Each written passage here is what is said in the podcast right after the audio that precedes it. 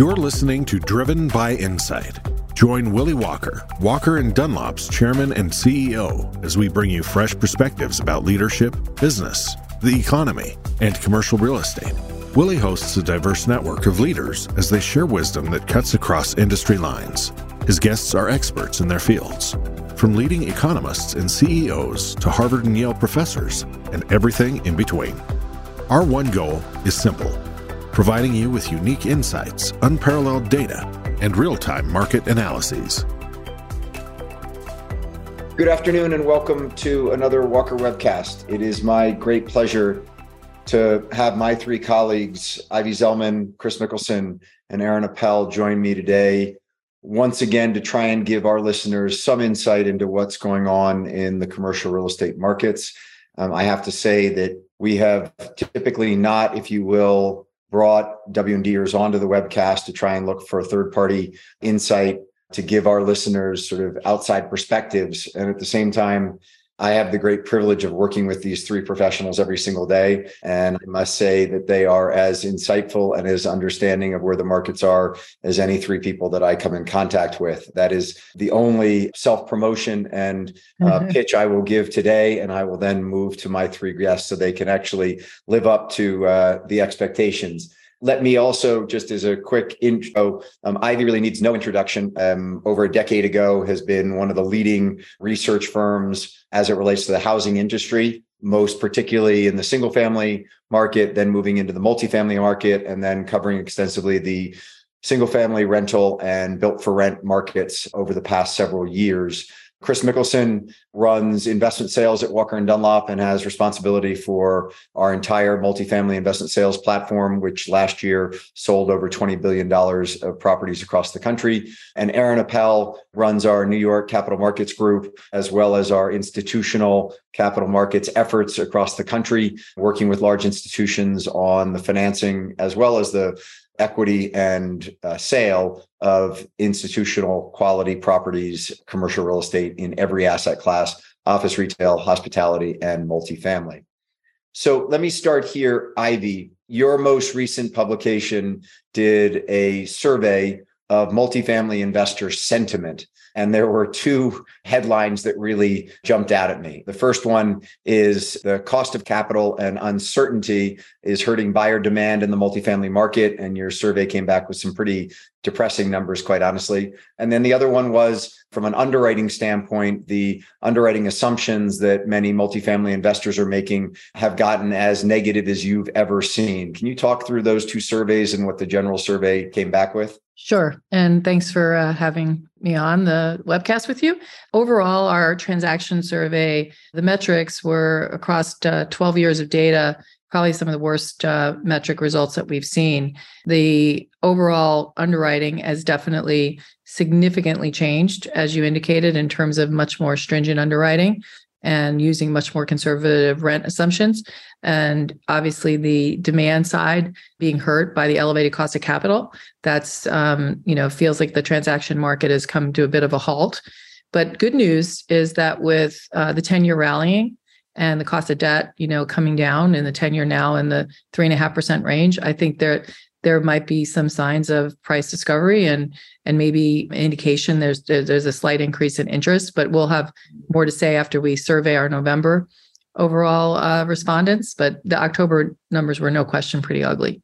Chris you're seeing the transaction market every single day. Is that negative sentiment being seen pretty much across the board?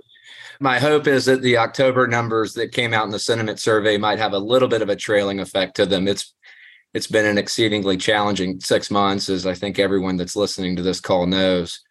But I would agree with some of the findings from Ivy's report, particularly around a couple things. One, the seller supply index is very, very low right now. We are transacting. We've awarded about 40 transactions over the course of the last 60 days. The average transaction size there is around $55 million. So we absolutely are getting things done. And I would say, Willie, if you asked me that question on October 15th with a 10 year in the four and a quarter range, feeling like it was never going to stop until five to five and a half versus what we see today, which just over the last two to three weeks, uh, we've priced about a dozen assets And we've started to see a little bit of a floor forming in pricing. Looked at a number of bid lists that have 10 to 15 names on the bid sheet. We recognize very, you know, most of these groups. You'll see 60 to 70% of those groups crowded around a 2 to 3% kind of band. You see a couple of groups 10% off that, but you see a few that are willing to step out 2 to 3% ahead of that pack. And we've been successful at really making markets and, and getting some price discovery really within the last two to three weeks that we frankly weren't able to find 45 days ago. So, to your question about growth and some of these assumptions, I think back to where we were in the middle of August, where we had some green shoots with some CPI numbers rolling over and some positive job reports. And we had some optimism that really got removed in the middle part of September when the tenor from the Fed was such that they were going to remain focused on a hawkish stance until they saw the hikes show up in employment figures. And I think the biggest difference for us over the course of the last 60 to 90 days, when we look at our expectations of value and when we go make a market, is the reining in of those growth assumptions has created some issues over the course of the last 60 to 90 days that have taken time to work through the system. And that's really caused, you know, probably another leg down in value but that was really kind of a September October situation, and we feel like we're you know as we sit here on December sixth, we feel like we might be finding a little bit more consensus today. Aaron, both Ivy and Chris talked about capital availability as far as being one of the key drivers of why there's been both conservative underwriting as well as sluggish demand for the acquisitions market. We just rate locked today a $47.3 million floating rate loan with Freddie Mac at a 583% coupon rate. So the GSEs are still lending. Is the market in any way, you know, transacting or is finding financing just like pulling teeth? No, I mean, I think it depends on what you're doing. So, you know, for core plus value add multifamily assets, there's there's plenty of liquidity. It just it costs more. So I think it's a cost of funds issue relative to what value is um, or what people are willing to pay. You know, people have a certain expected return and um, they want to achieve that return. And you know, if their borrowing costs have increased substantially, then you know they they need to pay less for the asset ultimately, unless the revenues are going up. And clearly, revenues seem to have frozen in most markets. Yeah, but so for instance, you just did a $204 million bridge loan on a property in Brooklyn. I think it was 70% LTV, cap rate was four and a half, but the coupon was, I think, 840. Am I correct on that? Yeah, so the $200 million loan, it's a property that's 50% leased. There's a small commercial component to it. When it stabilizes, maybe it has a $13.5 million net operating income and it's a $200 million loan. So it's about a seven ish percent debt yield.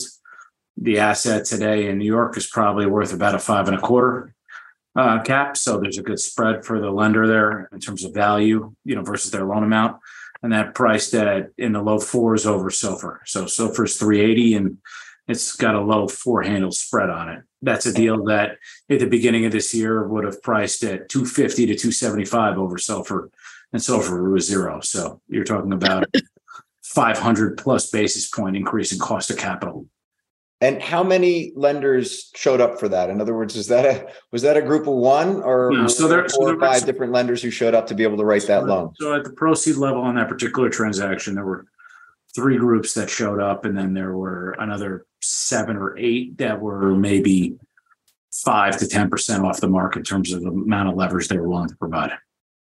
So Ivy, the negative leverage we've been seeing in the market has been something that, you know, has obviously been of concern to many buyers. And your survey has been looking at rent growth and you all have been, you know, a lot of people have been saying, well, I can buy with negative leverage. my I have this outsized rent growth that many people were pro-forming back in the summertime of six to eight percent rent growth on an annualized basis. Are we seeing rent growth hold up at that level, or have we seen that collapse with everything else? You know, I think that overall rent growth is actually holding up at those levels on the renewal basis. I think that new move ins is uh, definitely moderating at a faster rate, but they're capturing loss to lease today. And so there's no question renewals are, are stickier. And I think we're in the kind of seven plus percent range. And our forecast right now, although we're updating our forecast for 23, 24 and, and do it, we do that quarterly, is that we just see a moderation in, in blended rent growth more into like the historic range and actually a little bit above four and a half percent, and then continued moderation in 24 to more like a two-ish percent growth rate. Now that's subject to change as we update our, our forecast, but I don't think we're as bearish as some with respect to their assumptions. I don't know, Chris is and I chatted about it, and there's some that are, you know, looking for sort of flat line. Now, if we have a hard landing, I think it could be obviously we could be too optimistic, but I think that overall the renewals are are stickier and holding up better than new move-in rates. Ivy, how does the supply of single family and sort of the distress we're seeing in the single family market play into those assumptions? In other words, I think there are a lot of people sitting there going, there hasn't been an overhang of single family impacting rents on the multifamily side of things. But if you know prices get cut and single family inventory starts to move again, does that pull away from the rent rolls and therefore put downward pressure on those rents? You know, I think from the multifamily versus single family, we do think that shelter is shelter. And yet, you know, there's a lot of people within a class A multifamily asset that might not be interested in living out in the tertiary and looking at a, a single family rental for three bedroom home. But I do think that more competition, whether it be supply coming on from the build for rent operators or investors selling SFR in the existing market, and overall more supply in multifamily that's going to be delivered with completions, our expectation will continue to rise in 23. I think that competitive environment could put pressure more, and that's that's what we're reflecting in our expectation for rents to decelerate and we're seeing that right now but i think it's also really clear that you know affordability is stretched in the for sale market and builders are actually turning to the rental market as a outlet to sell units on a scattered basis or whole communities. And i think that they're continuing to move forward on their overall plans and, and strategy to develop more lots for the rental market. So I, I would anticipate there's going to be a lot more competition in the single family rental market and and overall that you know could have some impact on multifamily but not as much as crossover depending on you know it's suburban class a. That might be more the area where you start to see people reconsider if they were in the market and they wanted to own and they've been renting and now the builders are offering them you know a much more attractive pricing it might compel them to buy today because the pricing in some markets have, have come down pretty sharply and incentives are pretty compelling and they're offering substantial mortgage rate buy downs and base cut re, you know reductions as cancellation rates are also surging. So they're sitting on inventory that they need to move. Chris you were going to jump in with something. Well ivy mentioned their base case rent growth forecast that i think is, is is really pretty spot on. And i think we've observed a similar phenomenon where renewals seem to be holding up very well. There's been a moderation of rent growth on new move-in rates, but still, when you're taking a look at those rental rates relative to what's in the rent roll, it is still positive. I, I was sharing with Ivy as we were catching up before this call my frustrations with some of the other third-party providers. We took a look at an asset in a growth market in the southeast uh, just yesterday, where one of the third-party providers that a lot of institutional acquisition officers really need to take their assumptions and put them in their underwriting models because that's what research groups rely on. Took this asset in the market from a four year rent growth CAGR, so not cumulative growth, but per year annual rent growth of 7.5% in March. And they've revised that assumption down to a sub 1% four year growth CAGR. So just do nothing else other than follow this third party data provider, solve for the same returns, use the same residual cap rates at the end of your hold. That's a 30% correction to value.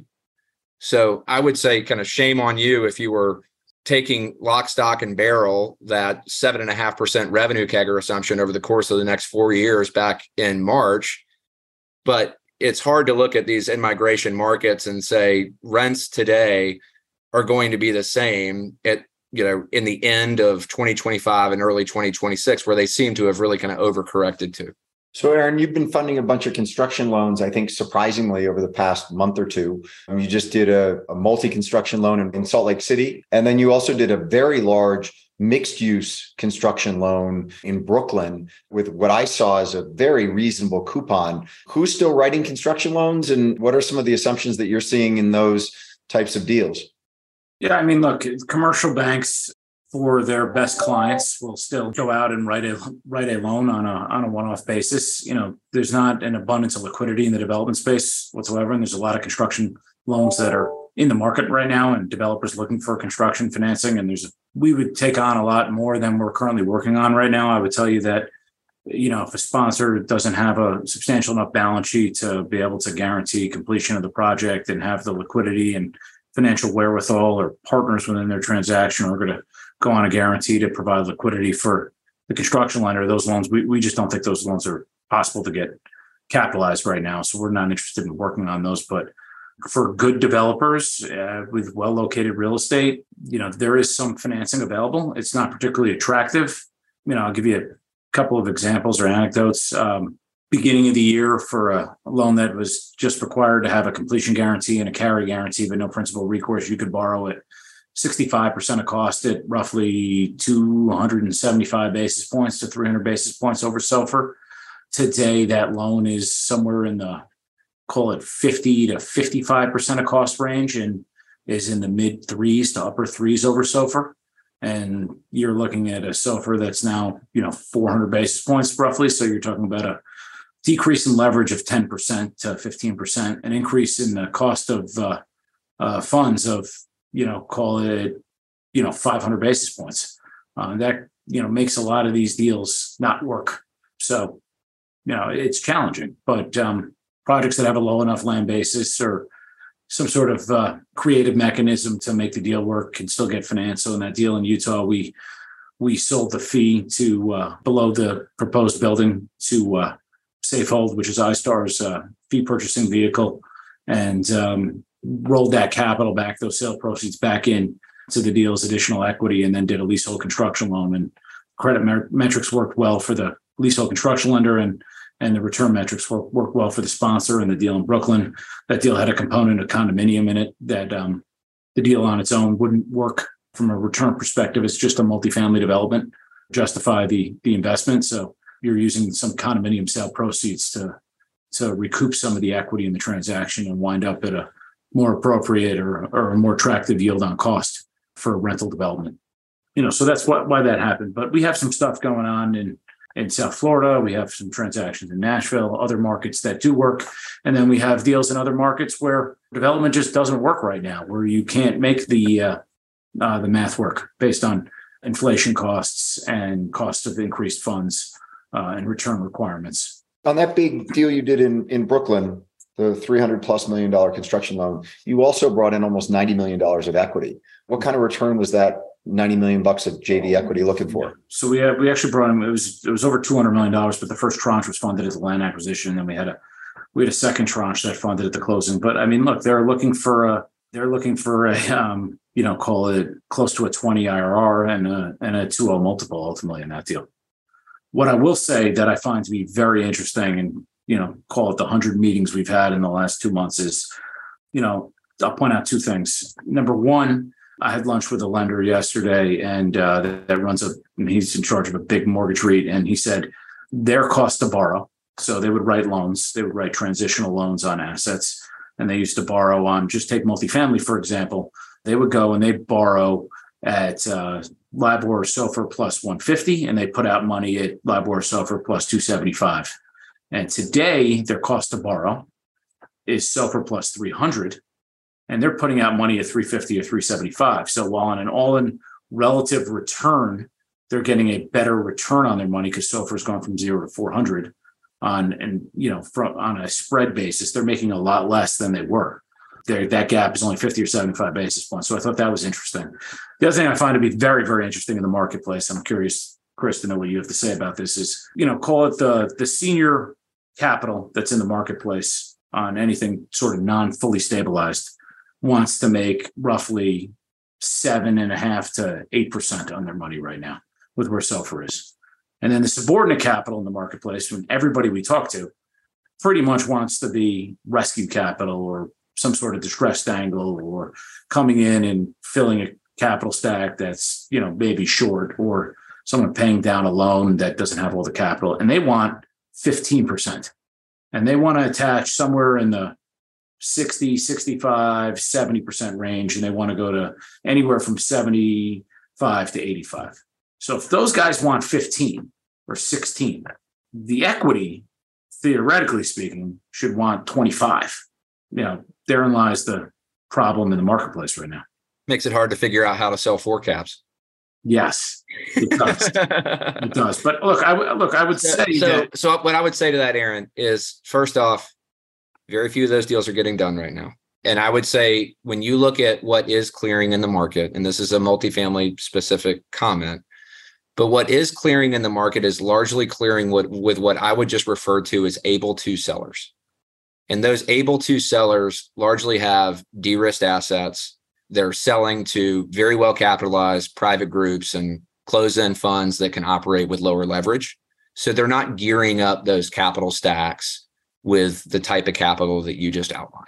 You know, we were on this call six months ago and we were incredibly active still in the forward transaction market that space is completely mute. You went from merchant developers basically finding buyers and committing to deals six months before they were complete to now recognizing that they have to deliver those assets, they have to execute on the business plan, they have to de risk the rent roll, and then it's ready to go take to market. And there might be one or two exceptions to that rule that are very situational and specific, but that is the general rule today. And really, that's what you need to be able to go find more reasonably priced senior and equity that is able to get to a price that that works for the seller. Chris, I looked through that list of the 40 transactions that have taken place in the last 60 days, and it seemed like a pretty even break between private capital and institutional capital. But it also feels from having looked at the list that private capital is transacting more than institutional of late. Is that a fair read of where the capital is coming from and who's actually getting stuff done? I think that's right. I, I, think within the institutional capital description, Willie, I think we should be very specific there.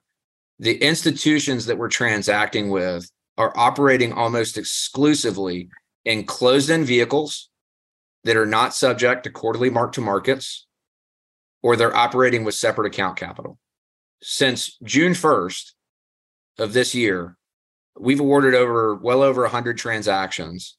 Not a single transaction has been awarded to an open ended fund or perpetual life vehicle of any kind. And I would include the non traded REITs in that observation. So let's just, I want to come to you on a couple of things, but let me just, this is a perfect time for us to just dive into the B REIT and S REIT halting redemptions or limiting redemptions in both of those vehicles. That's the news of the last week. Does that what's your read on that, Chris, to the extent that the gates were put in place on purpose? Both these vehicles have been great in an up market. Everyone sort of knew in a down market wouldn't be great. My general read of it has been if you look at the publicly traded REITs, they're all off between 20 and 40% in value if you can go and redeem at par at NAV right now in one of these private vehicles, you can basically get an ARB on where you think the value is going to go on those. And therefore, there are a lot of people redeeming on them right now. Is that a fair read or is that an incorrect read? No, I would just say that, you know, we saw this in 2008 and 2009 with the large open-ended core funds with big redemption queues. Those gates are there to serve a purpose. And I think those gates largely protect shareholders of non-traded REITs and LPs of these open-ended vehicles. You know, forced liquidations and resetting of values don't help anyone. And so keeping, you know, that sale activity to create liquidity to fund those redemptions at an orderly pace so as to not overwhelm the market with product, I think is the responsible thing to do. I think there was an understanding going into some of those non-traded REIT vehicles that there's a reason why they were non-traded REITs and and and not public REITs and you know daily liquidity and and uh, so I think what you're seeing right now is a little bit of the result of that. But in the meantime, while those gates are up, the investors of those REITs should feel very good about the neighborhoods that those groups have been investing in and the cash flow that those assets are generating and their ability to cover those dividends. But you know, whether it's a non-traded REIT or an open-ended fund, Willie, for those groups to come back off the sidelines and start to play offense again, they will have to recognize write downs. They will have to meet the market. They need trades to have the clarity of where the market actually is to accurately reflect today's NAV.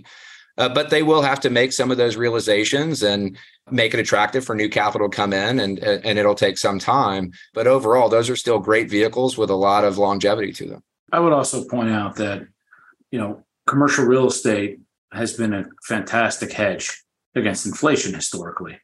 Unfortunately right now with the swiftness of rate increases we're going through a bit of a revaluation period of you know real estate assets. I think we're going through that reevaluation period across the board against all asset classes. Doesn't it's all one trade and it doesn't really matter what it is. It's all getting reevaluated based on just cost of funds.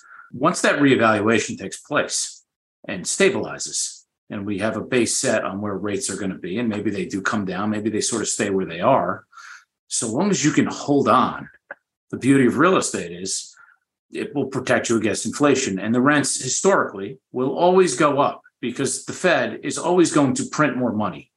And so long as you buy quality assets in good markets that don't, you know, have the city that you're investing in is not collapsing and losing massive amounts of population, theoretically speaking, those assets should always increase in value.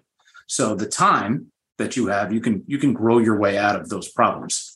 And Aaron, I, I would just say to Chris, that, if I can, can I, can, can I just jump over to Ivy on something here? So both, you know, Aaron was just talking about inflation and inflationary pressures. The the you know the the big question now is when does the Fed stop raising and and when do these inflationary pressures kind of get out of the market? You all track the building products market very closely. Are you seeing any relief on the inflationary pressures that have been seen throughout the building products market start to kind of ripple their way through to the point where a construction costs are starting to come down and b those inflationary pressures as it relates to you know goods are seeing some relief. The trades right now are seeing less work in many of the msas that were hot and are recognizing that activity is slowing so that they're being more willing to uh, work with builders and reduce price in some of the front end part of the cycle. On the back end where there's a lot of inventory that needs to be completed. I think that there's less willingness yet. It's much more category specific. But I think if you just look at overall expense growth, we've seen moderation in expense growth and overall costs that have moderated but are still elevated. So I think that we're definitely seeing a benefit to the slowing and we continue to expect that those costs are going to come down. I think that you know Toll Brothers just reported earnings after the close and they indicated that they are seeing some cost relief. And I, I would expect that that will continue. I think the backlogs for single family right now are still very elevated, and a significant portion of that is spec inventory. So as we see that spec inventory get delivered, eh, completed and delivered in the first half of 23, I think once we start to see less of that benefit from the backlog, you're going to see that all points of the construction cycle from the trades are going to have to be willing to give up price. And we're not seeing as much really price increases from uh, manufacturers and distributors. They're not pushing for incremental price.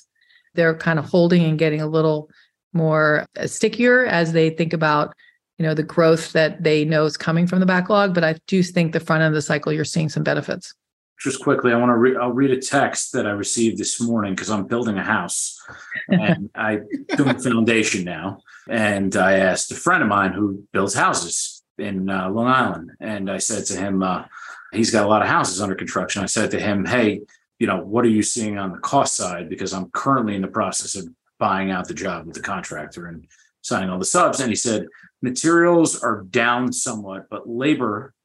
is all the same Subs are especially busy in the high end of the market still. So we haven't seen any sort of reset in prices due to the labor shortages that are still out there.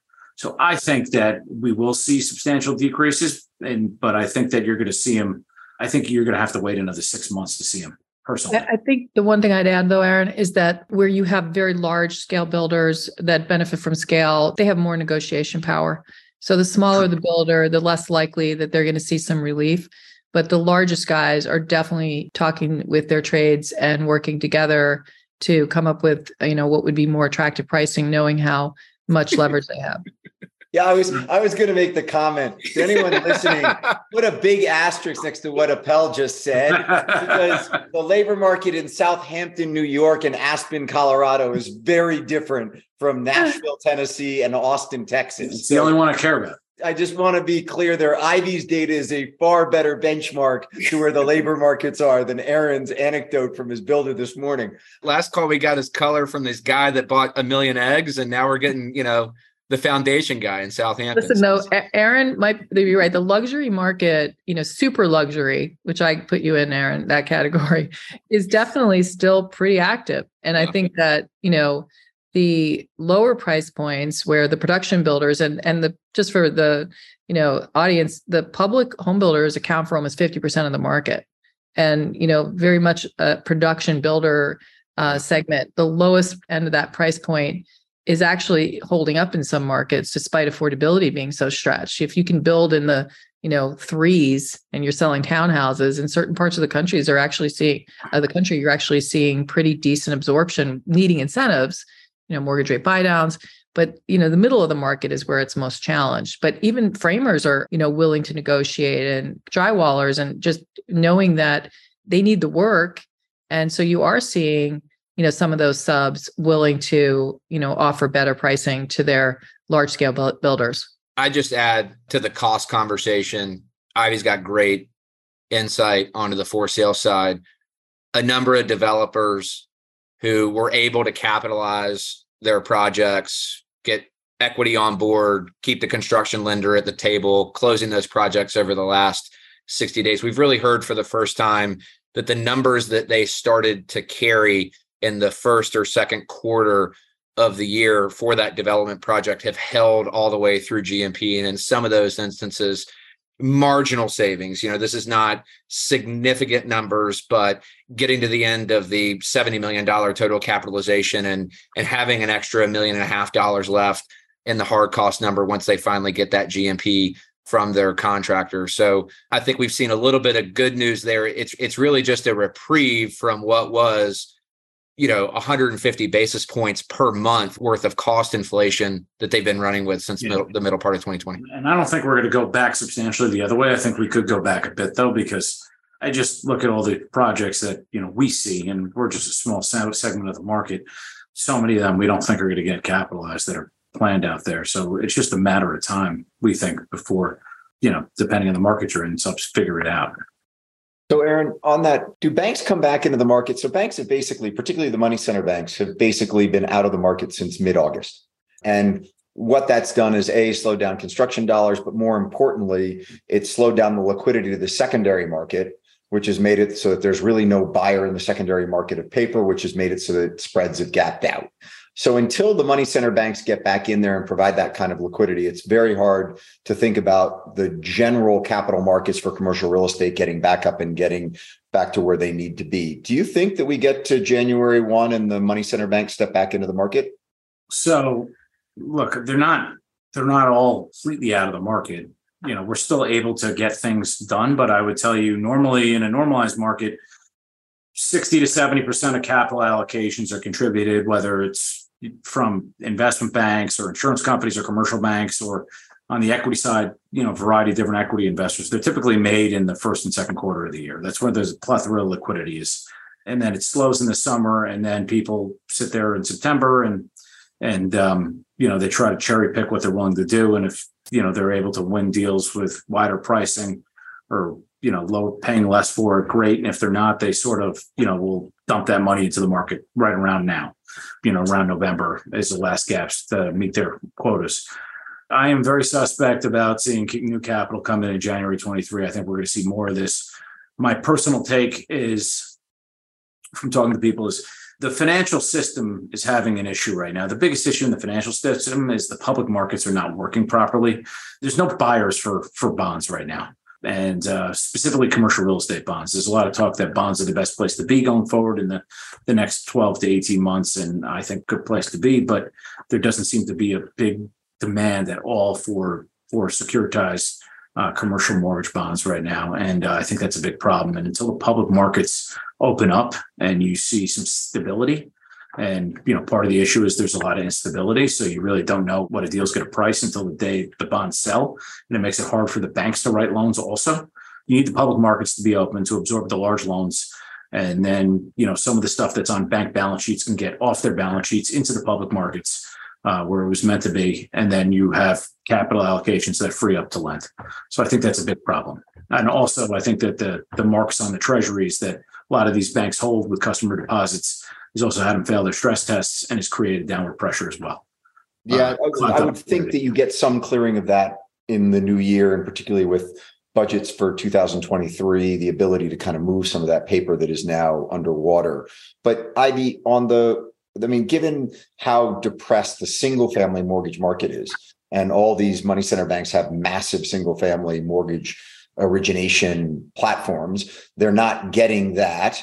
They're not writing C&I loans today. Isn't there a sense that they've got to earn NIM somewhere and that they're going to have to come back into the markets to some degree starting in 2023? Or is that just wishful thinking on my part? You know, I think right now the mortgage market is, you know, probably the most challenged part of our ecosystem with, you know, refis basically non-existent and purchases, uh, basically originations are down like 40 plus percent. We've seen some modest improvement as rates have come down sequentially. We've seen a pickup a little bit, but really just getting less worse, I guess, from a very depressed level. It's tough to say where you're right. Where are they going to get NIM from? And recognizing that today, you know, our our view is that you know it's somewhat dependent on what rates do going forward. And I think it, it's a very challenging environment and they're not really not lending as much. They're much more stringent in underwriting as it relates to any development in the single family market as they are in the new, you know, in the in the multifamily market. So they've pulled back substantially.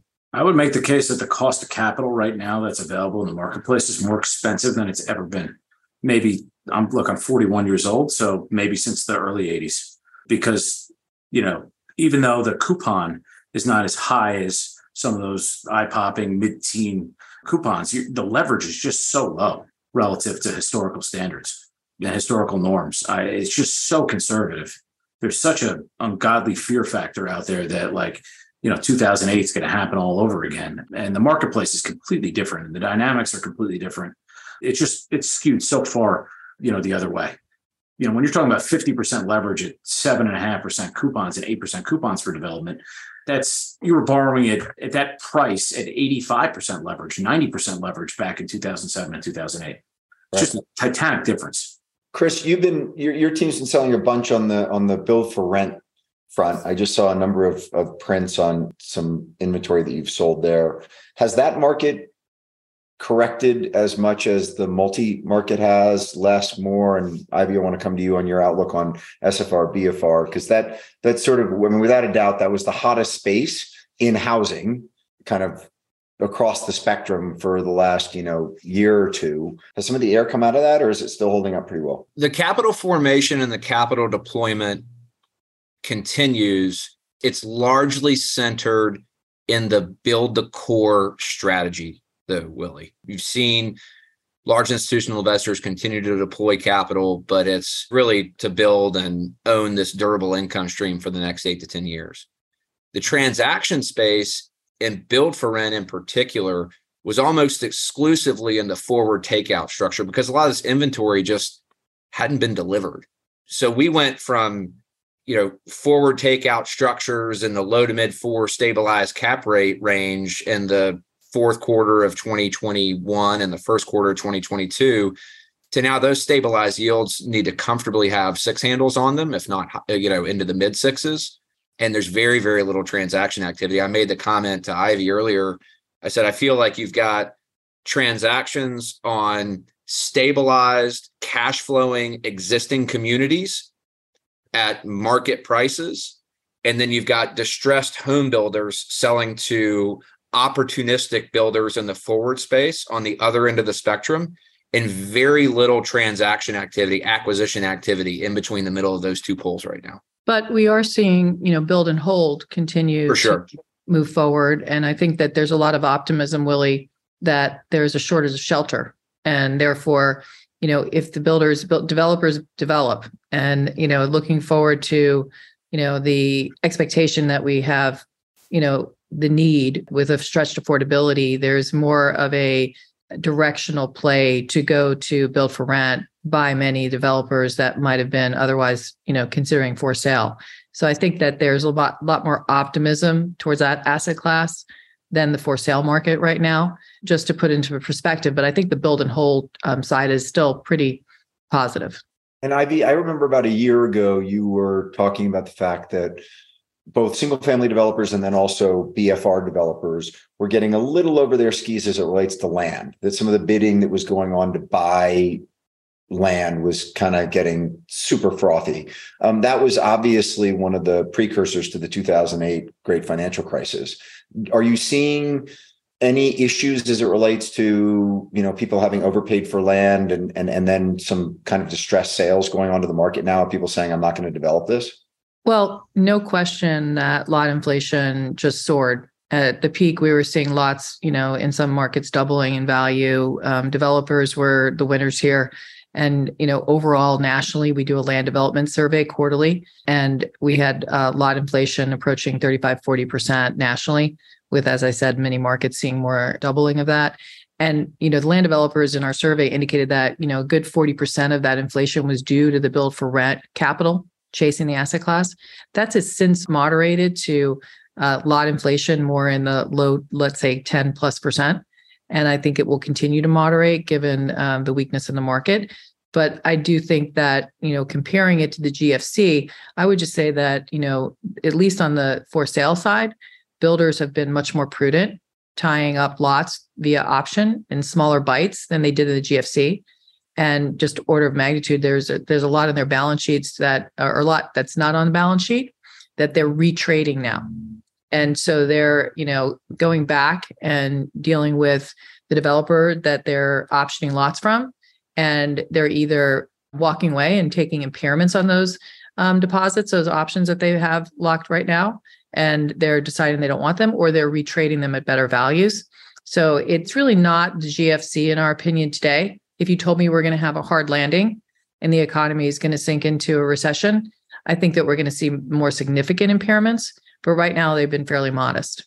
So I want to finish with kind of, if you will, what's the smart money doing today? And I know that, you know, there's a lot of smart money out there that may not have the ability to move right now because of certain capitalization issues, redemptions, things of that nature.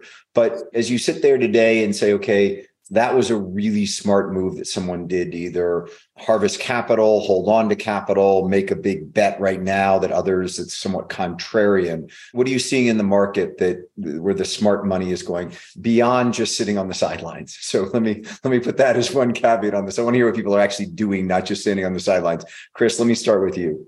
There was an asset that closed uh, at the end of the week last week. Full disclosure, we did not work on on the project, but it was acquired by what I would generally consider probably one of the savvier, opportunistic investors in the market. It was an asset that was put under agreement in the first quarter. Let's say it got put under agreement for a dollar in the first quarter. New construction, core, high growth market. The basis was very attractive. Let's call the basis at 50 cents. And, and, and this group actually went in and acquired the asset that closed last Friday at 65 cents. So a 35% discount off of peak pricing in March of 2022. I don't think the story is is really how much that value has fallen off. I think it's a reversion to the mean story and a story about how far that value ran from when that development project was capitalized to where the peak pricing was in the first quarter. I have no idea what rents are going to do in that market over the course of the next 3 to 5 years. And candidly, I don't think anyone else really does. It's a great neighborhood. It's a growth market, ton of in migration, ton of employment growth. They just bought a phenomenal basis in the right location, and they've got the ability to hold that asset for the next five to 10 years. They did a 10 year floating rate. This group has been doing 10 year floating rate debt and then hedging out, swapping the rate for the first five years to get them on the other side of the turbulence in the rate environment. So I think that's a pretty smart play, and they've been ahead of the puck more often than not. So that one caught my eye you know the m&a activity as we know across the board has been pretty much non-existent and i think that smart money right now is taking advantage of the weaker players in the market that are not well capitalized Uh, DR Horton announced a small acquisition in Fayetteville today, and I imagine they probably got this builder at a pretty attractive price.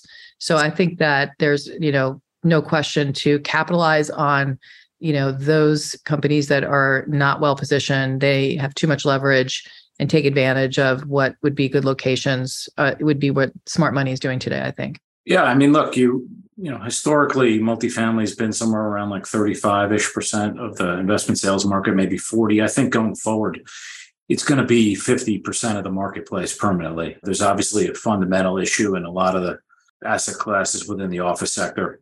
And, you know, people have been, you know, for years now turned off by retail to, you know, a big extent. So that leaves you with industrial, multifamily, and, you know, a little bit of hospitality, which is just not a huge market, and then you know some of the specialty uses like data centers or life science or or self storage. But you know, I would say that the smart money should be looking to be able to buy multifamily at break even leverage based on right around where today's rates are, and to lock in what I would deem to be seven year financing with the ability to get out after five. The Fed may increase rates and bring SOFR above 5% for a period of time or the federal funds rate, but 50% of the outstanding governmental debt is got an average duration of seven years or less. 15% rolls every 12 months. We have $32 trillion of debt. We generate 4 trillion of tax revenue and we spend a little bit over 6 trillion a year.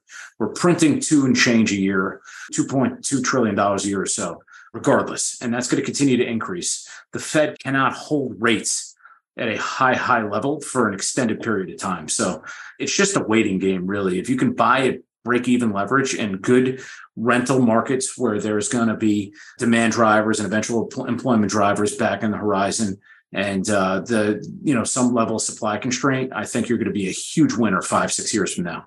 And that's what you really have to play for. But i think there's tremendous opportunity there. Chris last word. I would just point out i went back and listened to the archive and six months ago appel made a prediction about the fed's activity that when compared to the guests that you had the week after our call, and I'll say no more than that, other than the fact that he had more letters after his name than I think are in the alphabet. To say that Appel was more directionally accurate, I think would be the understatement of this Zoom call. So congrats on getting that call correct, Aaron. And uh, you know, hopefully you're correct about the prediction that you just made.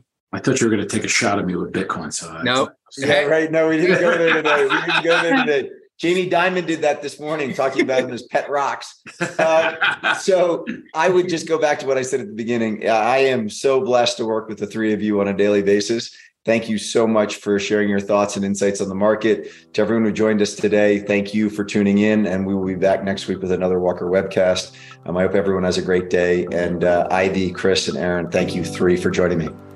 Thank you. Thanks, everybody. You are the best. Bye.